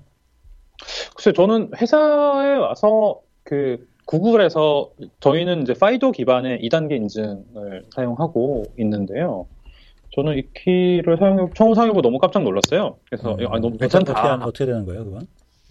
아, 그 똑같습니다. 그래서 이제 그 구글 시스템에 접속하려면 이 키가 항상 있어야 되고, 그다음에 그 이 키는 제 아이디랑 연동이 되어 있고요. 그래서 이제 키가 제가 어떤 특정 시스템에 접속, 그러니까 거의 모든 시스템에 접속하려고 하면 키가 깜빡깜빡 거립니다. 네, 그래서 이제 키를 터치하면 그 키가 연, 이제 키에 대한 정보가 들어서 제가 로그인을 할 수 있게 되는데요. 그러니까 이 키가 깜빡깜빡 거리는 이유는 키가 USB에 꽂혀 있더라도 전혀 activate가 안 되는 상태이고요. 저쪽에서 이 키의 어떤 정보를 원할 때만 터치를 하게 되는 거죠. 그러니까 음. 어, 정보를 주게 되는 거죠. 그러니까 이렇게 되면 이제 그 private key 관리가 훨씬 안전해지는데요. 그러니까 C 드라이브에 항상 거기 있는 것하고 그다음에 그 아주 잠깐 몇 millisecond에만 activate 되는 거하고 이제 해킹의 가능성이 굉장히 낮아지게 되고요. 어, 그러니까 이, 그러니까 이, 뭐, security key 기술은 그 FIDO를 중심으로 개발이 돼서 이제 구글에서 구글 내부 직원들이 몇 년 동안 테스트를 했고, 그다음에 지금 현재는 구글 모든 제품에 적용이 된 상태입니다. 그래서 사실 시중에서도, 그러니까 한국에서는 그 시중에서는 구매할 수가 없고 수입품으로 살 수가 있는데 아마존 같은 데서 키를 판매하고 있고요, 미국에서는. 음. 그리고 누구나 이 키를 구글 모든 제품에 사용할 수 있고 혹은 드랍박스, 뭐, 뭐, 뭐, 세일스포스, 뭐, 뭐, 페이스북, 뭐 이런 데서 다 사용할 수 있는 그런, 그런 키입니다. 그래서 뭐, 현재로서 가장 빠르고 가장 안전한 기술로 저희는 이제 이해를 하고 있고요. 그래서 뭐 이런 것들도 사실 뭐 충분히 해볼 만한 것 같고, 이 키 자체는 지금 제 그, 그, gov.uk에서 그 인증 방식의 하나로도 사용하고 있고, 그렇습니다. 네. 네, 2단계 인증이라는 게 지금 구글 제품만 하더라도 옵션인 케이스가 많죠. 네, 아, 그거에 대해서 좀 더 말씀드리자면, 네, 그, 저희가 일반적인 account에 대해서는 그 옵션을 드리고 있고요. 그다음 핸드폰 번호 인증이라든지 아니면 뭐 OTP라든지 아니면 키 인증이라든지 뭐 등등 여러 가지 옵션이 있는데 그 저희 내부 직원들에게는 다른 옵션은 전혀 인정하지 않고 음. security key만 제공하고 있고요. 지금 저희가 이제 최근에 launch한 프로그램 중에 Advanced Protection Program, 그러니까 고급 보호 프로그램이라고 해서 그러니까 구글 account 중에 원하시는 분들에게 굉장히 고급, 그러니까 특정한 보호 프로그램을 이제 그 제공하고 있는데요. 그러니까 누구나 등록할 수 있는데 이 특정한 보호 프로그램 하기 위해서 저희가 요구해드리는 사항은 security key를 두 개 꼭 등록하시고 나머지 2단계 기능, 2단계 인증은 모두 그 deactivate 하는 그런 그런 프로그램입니다. 그래서 그러니까 저희가 생각하기에 가장 신뢰가 신뢰성이 높은 음. 네, 아. 그러니까 결국 어떻게 보면은 그 정보 시스템이나 이런 데도 그 옵션을 좀 줄 수가 있을 것 같아요. 그렇죠. 네, 네. 그래서 네. 이런 여러 가지 옵션 중에서 네. 진짜 뭐 그 아주 간단한 것만 남이 봐도 상관없는 거 이런 거 보러 정보 사이트 들어갈 경우도 있잖아요. 그런 그럼요. 경우에는 뭐 가이드 치고 패스워드만 치고 하게끔 하고 조금 네. 더 어려운 거는 아 요거는 2단계로 가셔야 됩니다. 그렇죠. 네, 그렇게 갈 수도 이거, 있죠. 네. 저기 동사무소 앞에서 하나 사가지고 그렇죠. 네, 그렇죠. 가시고 이런 식으로 하면은 뭐 비즈니스도 좀 활성화되고 이런 면이 있을 것 같네요. 아, 네. 네. 사실 음. 파이더 얼라이언스에 한국 업체들이 굉장히 많이 들어가 있어요, 실제로. 그리고 음. 또 파이더 기술은 뭐 삼성페이 이런데 이제 활용이 됐었고요. 그래서 뭐 네, 그러니까 충분히 할 수 있는 여지가 있다고 봅니다. 네. 네. 그렇군요. 그 여튼간에 지금 이제 이제부터는 모든 것들이 다 열려 있는 상태니까 다양한 네네. 시도들이 좀 많이 있었으면 좋겠습니다. 그 중에서 그... 다양한 어떻게 보면은 것들이 좀 국민들한테도 보여지고 네. 국민들이 여러 가지 써본 뒤에 또 네. 여러 가지 토의를 거쳐가지고 진짜 좋은 것들 좀 채택이 되고 그런 것들도 또 여러 가지 옵션으로 다양하게 제공될 수 있었으면 좀 좋겠네요. 네. 네. 적극 적극 네 저도 동의하는 바입니다. 네. 그렇군요. 그럼 잠깐 뭐 좀 정리를 하면은 인증은 이제 그렇게 여러 가지 옵션이 지금 열려 있는 거고 그에 대해서는 뭐 우리가 좀 긍정적으로 볼 수가 있겠네요. 지금 현재 분위기는. 네, 이게 이제 봐야죠. 아, 그러면 네. 좀, 좀 그럼요. 부분이 있고. 네. 그리고 네. 또 아까 말씀하셨던 거가 정보화를 뛰어넘는. 네. 정보화를 뛰어넘는 그 어떻게 보면은 정보 체질의 혁신. 그러니까 자연스럽게 API를 열어줘서 더 많은 민간의 혁신을 끌어들일 수 있고 그리고 그 지금까지 해왔던 그 정부의 관성과는 다른 혁신적인 네네. 아이디어를 받아들일 수 있는 그 외부 이제 시민의 의견이 바로 들어갈 수 있는 이런 창구 뭐 미국으로 치자면 18F 같은 이런 시도 같은 것들이 있었으면 좋겠다 이런 말씀해 주셨는데. 네네. 네 아유 공부할 게 많네요. 그 잘 우리 이런 여러, 여러 가지 시도들이 조금 더 우리 정부에 적극적으로 녹아들 수 있도록 어, 우리 시민이 조금 눈을 크게 뜨고 지켜봐야 될 것 같긴 해요. 그 지금 외국 생활을 그러면 이래저렇게 오래 하셨었잖아요. 그러게 올해 이제 한 8년 정도 됐군요. 네. 네. 고국 떠나신 이후로 옛날 뭐 고국에서의 생활을 돌이켜 봤을 때, 예. 아, 뭐 밖에서 살아보니까 이런 거는 조금 좀 바뀌었으면 좋겠다. 네. 뭐 여러 가지가 있겠습니다. 뭐 누가 바꿔야 될 거에 대한 주체를 얘기할 때그 음. 중에서도 아, 아, 정부의 이런 것들은 조금 좀 변화됐으면 좋겠다 이런 것들 좀 뭐 몇 가지 떠오르는 게 있을까요? 뭐 쓴소리 비슷하게 애정을 담아서 아, 네. 네, 아니, 저는 뭐 한국을 되게 좋아 한국 한국에서 항상 그립고 항상 좋은데요. 근데 이제 인터넷을 쓰다 보면 그러니까 불편한 것들이 참 많아요. 그래서 이제 그런 부분들이 조금 그러니까 뭐 생각해 보자면 뭐 그러니까 뭐 앱 정부 사이트에서는 특히 이제 뭐 앱 같은 경우에도 되게 많이 개발이 되어 있는데 사실상 별로 쓸 게 없기도 하고 그다음에 모바일로 크롬으로 접속해서 보면 사실상 쓸 게 전혀 없고 네. 그 그래서 앱을 경쟁하듯이 이렇게 많이 찍어서 내, 내셨더라고요. 그것도 네네네. 네, 텐데. 네. 음. 네. 그러니까 아까 말씀드렸던 그런 조달 절차를 이용해서 음. 네. 그러니까 그러니까 이게 뭐 물론 이제 이유가 있었겠지만 한편으로는 그러니까 그 국내외에 있는 국민들이 사용자들이 이 앱을 어떻게 쓸 것인가를 좀 같이 고민해 주셨으면 꼭 같이 고려해 주셨으면 좋겠고 그러니까 저는 그 뭐 한국 사용자가 이제 뭐, 뭐80% 90%가 윈도우 플러스 인터넷 익스플로러를 쓴다 이런 가정에서 지금 시스템 설계가 되면 안 될 것 같아요. 아, 그런 시대는 지났는데, 그렇죠. 음. 네. 근데 생각해 보면 지금 뭐 정부 사이트들에 들어가서 보면 뭐 HWP로 첨부 파일이 되어 있어서 저는 아래 한글을 쓰지 않거든요. 그래서 아래 한글 사실 구하기도 어렵고요. 음. 네. 그래서 아래 한글이 없는데 정보를 볼 수가 없어요. 네. 물론 이제 뭐 viewer를 본다던가 아니면은 뭐 온라인에 뭘 하면 된다고 하지만 아래 한글 HWP 파일이 정부의 표준 파일이 아님에도 불구하고 제가 알기로는 한국 정부의 공식 표준 파일은 ODP, OTF죠. 네. ODF인가요? ODF. 네. 네 ODF. ODF로 알고 있는데 PDF도 아니고 HWP만 올라가는 경우가 너무 많아요. 그래서 어. 그런 게 너무 너무 답답할 때가 있고요. 그다음에 이제 뭐 지금 구글 직원 입장에서 그러니까 서치 같은 걸 하다 보면 이제 검색 결과들이 너무 잘 안 나올 때가 많습니다. 그게 여러 가지 이유가 있는데 이제 제일 큰 이유 중에 하나는 뭐 로봇 텍스트 가 굉장히 많다거나, 네, 아, 잘 못. 그러니까 검색을 못하게 만들어 검색 로봇이 못 들어오게끔 만들어. 검색을 뭐 로봇을 못하게 한다는 거죠. 네. 그래서 예컨대 되게 뭐 흔한 예인데 이제 그 영어나 일본어로 뭔가를 검색할 때 예를 들면 학교에서 뭐 어느 대학교 무슨 과 무슨 교수라고 검색을 하면 굉장히 높은 확률로 제일 첫 페이지에 제일 위에 그 사람의 소개 정보가 그 음. 학교 학과에 있는 소개 정보가 나옵니다. 그래서 지금 이제는 사실 사람 사람들의 검색의 패턴이 어느 대학교로 검색하는 것이 아니라 몇 개의 키워드를 종합해서 넣습니다. 어. 그래도 좋은 결과가 나오거든요. 또 그렇게 해야지만 좋은 결과가 나오기도 하고요.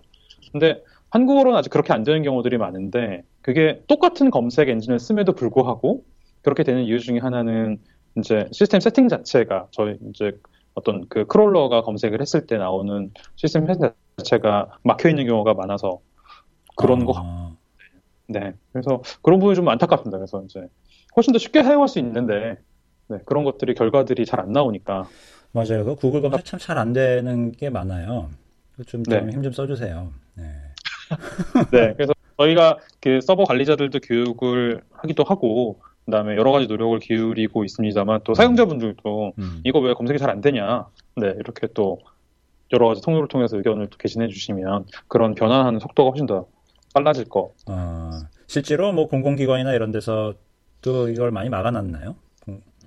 네, 네, 뭐 그런 통계들이 있을 텐데, 그러니까 예, 를 들면 뭐 이런 얘기를 한번 해볼까요? 그러니까 뭐 어떤 특정한 정책 타픽이 있는데, 그러니까 정부에서는 어떤 정책을 시행하기 위해서 되게 많은 작업들을 하지 않습니까? 그러니까 예를 들면 뭐 공인증서 개편에 대한 것이다라고 하면 여러 가지 연구기관들에서 연구를 한 결과물들이 있고 그런 것들을 공개하는 사이트들이 있거든요.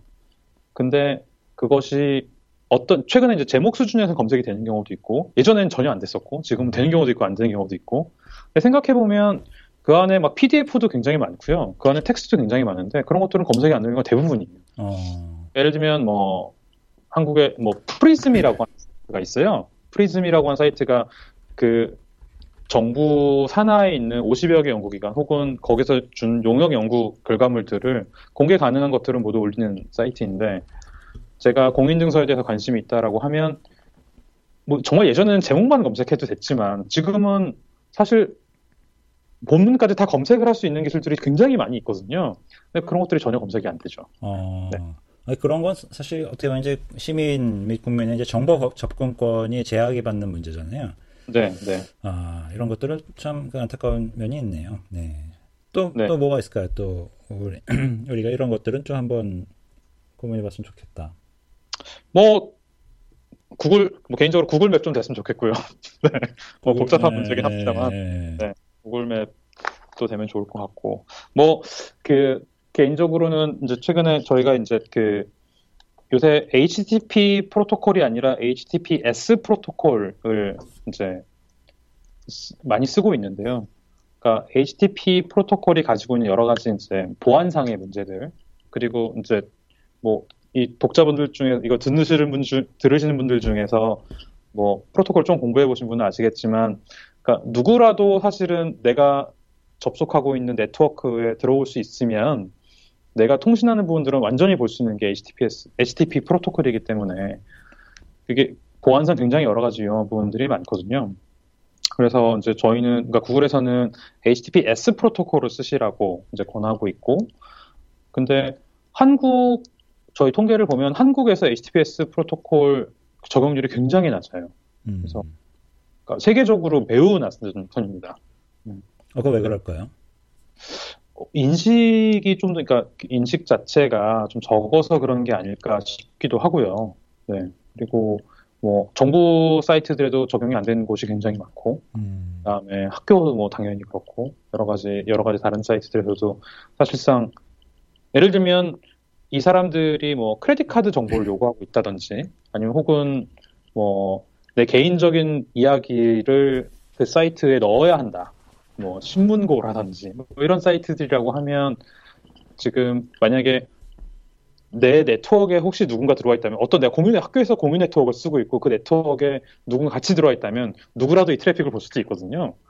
네, 그러면 그 내, 용이 완전히 다 공개된다는 얘기, 공개가 될 수 있다는 얘기기도 한데, 근데 그런 적용률 자체가 적용이 굉장히 늦어지고 있는 게 네. 되게 개인적으로 안타깝습니다. 기본적으로 로그온을 받아야 되는 웹사이트라면 다 HTTPS 하는 게 맞잖아요. 당연히 그렇죠. 네, 네. 근데 아마 그 국내 이제 호스팅이나 이런 데서 또 이제 네. 적극적으로 해야 될 것 같고 특히 네. 뭐 이렇게 그 도메인만 따서 네. 어, 이렇게 네. 공동으로 호스팅하는 블로그 이런 데들은 네. 사실 개인이 하기가 좀 힘든 면이 있을 거예요. 물론. 그렇죠. 네. 네. 그럼요. 버추얼 머신 정도 빌려서 하는 규모라면은 서버 관리를 하면서 그걸 좀 셋업하면 될 텐데. 그래서 이런 것들도 어떻게 보면 사실 어, 개인이 풀어야 될 개인의 의식도 있어야 되겠습니다만 좀 캠페인이라든지 네. 네 뭐 지원 같은 게 좀 있었으면 좋겠네요. 그러게요. 네. 네. 저희가 조금 더 노력해 보겠습니다. 네. 네. 그뭐 관련해서 예. 네네. 뭐 비용은 예전에 비해서 많이 줄었잖아요. 특히 이제 Let's Encrypt 같은 네. 것들이 많이, 들어오면서 예. 맞습니다. 예. 맞습니다. 네. 비용 자체가 많이 줄었고요. 그리고 지금 이제 구글에서는 HTTPS adoption을 굉장히 강하게 지금 프로모션을 하고 있어요. 음. 프로모션이라고 하면 굉장히 강하게 그 이끌어가려고 노력하고 있는데요. 네. 그래서 근데 한국에서는 뭐 뭐 안 하시는 것 같은데. 네. 뭐 하시나요?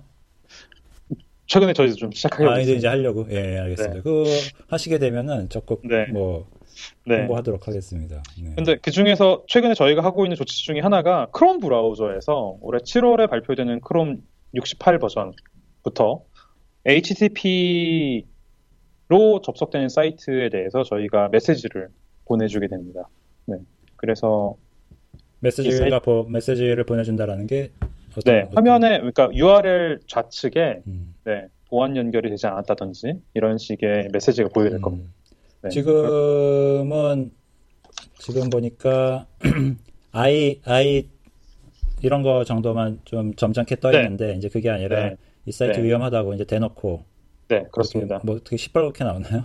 아니요, 그렇지는 않을 거고요. 네, 네, 네. 그 지금은 secured된 사이트가 안전하다고 나오는 상황이었는데 아. 안전한 사이트에서는 이제 더 이상 안전한 사이트가 훨씬 더 많아졌기 때문에 아. 네, 그, 그 부분이 없어질 거고요. 아, 그래서 시큐어가 기본이니까.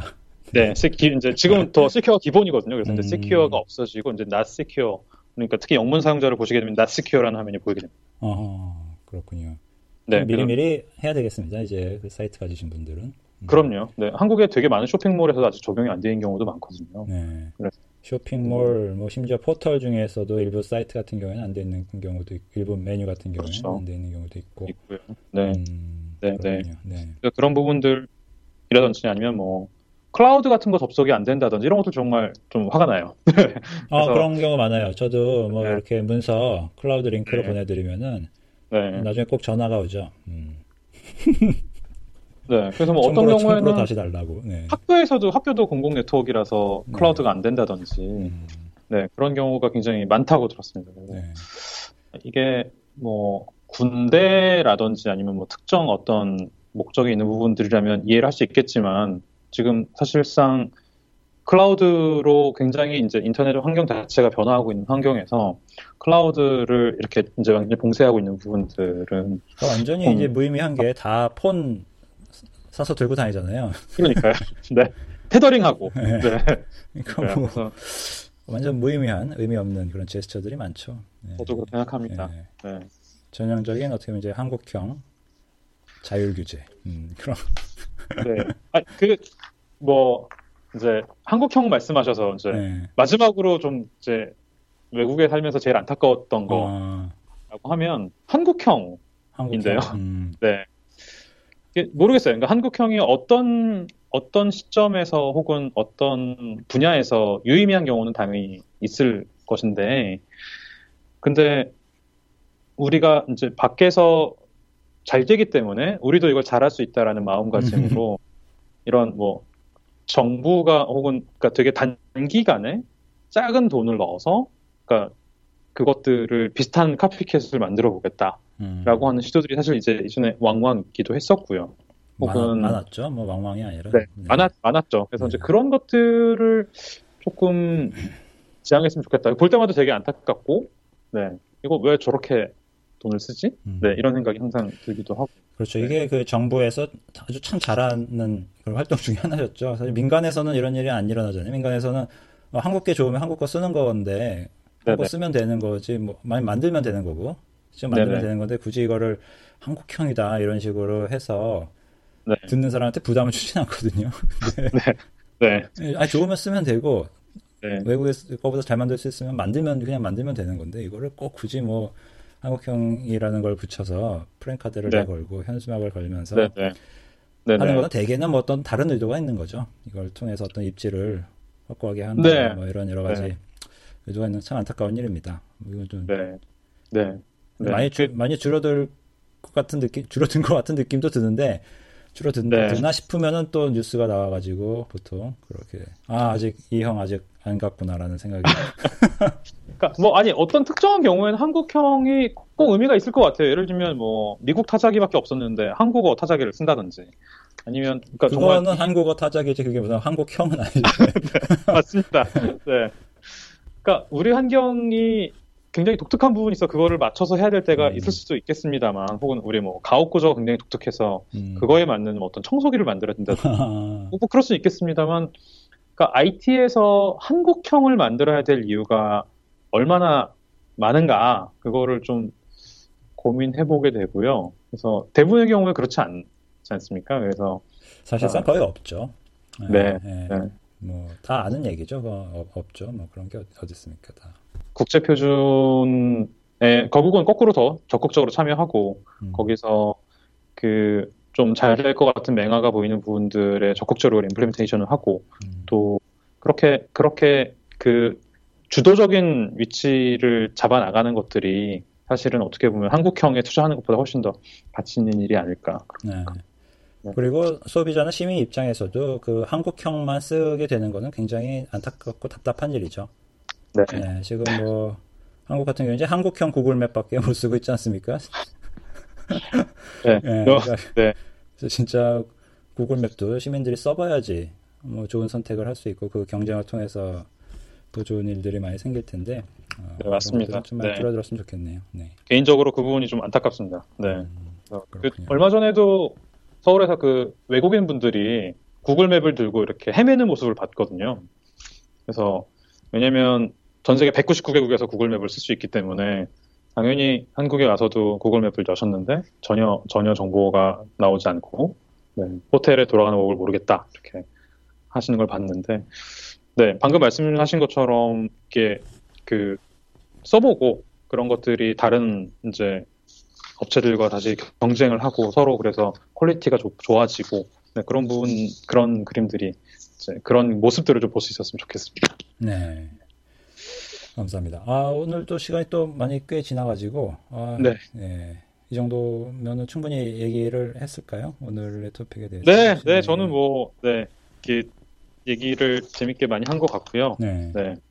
네, 김 대표님께서 얘기, 좋은 얘기들을 많이 좀 이렇게 풀어주셔서 네, 좋은 시간 됐던 것 같습니다. 네, 오늘 뭐 여러 가지 그 당장 우리가 조금 우리 시민 입장에서도 어, 이런 것들이 우리 사회에 적용이 됐으면 좋았겠, 좋겠다라고 생각했던 토픽들이 어, 꽤 나왔습니다. 그래서 이런 것들 우리가 그냥 얘기만 하고 끝나는 게 아니라 어, 그야말로 애정을 가지고 사실 우리 정부가 우리가 정부한테 기대하는 것도 굉장히 많고 또 정부가 우리한테 해줄 수 있는 일도 굉장히 많지 않습니까? 이런 것들이 네네, 네. 잘 이어져서 어, 좋은 미래의 정부가 음, 이 IT의 힘에 의해서 형성의 그 모습을 갖춰갔으면 예, 좋겠습니다. 오늘 자리에 함께 해주신 분은 어, 일본에서 활동하고 계시는 구글의 시니어 정책 전문가 아, 박동원 님이셨습니다. 네, 오늘 잘해 주셔서 대단히 감사합니다.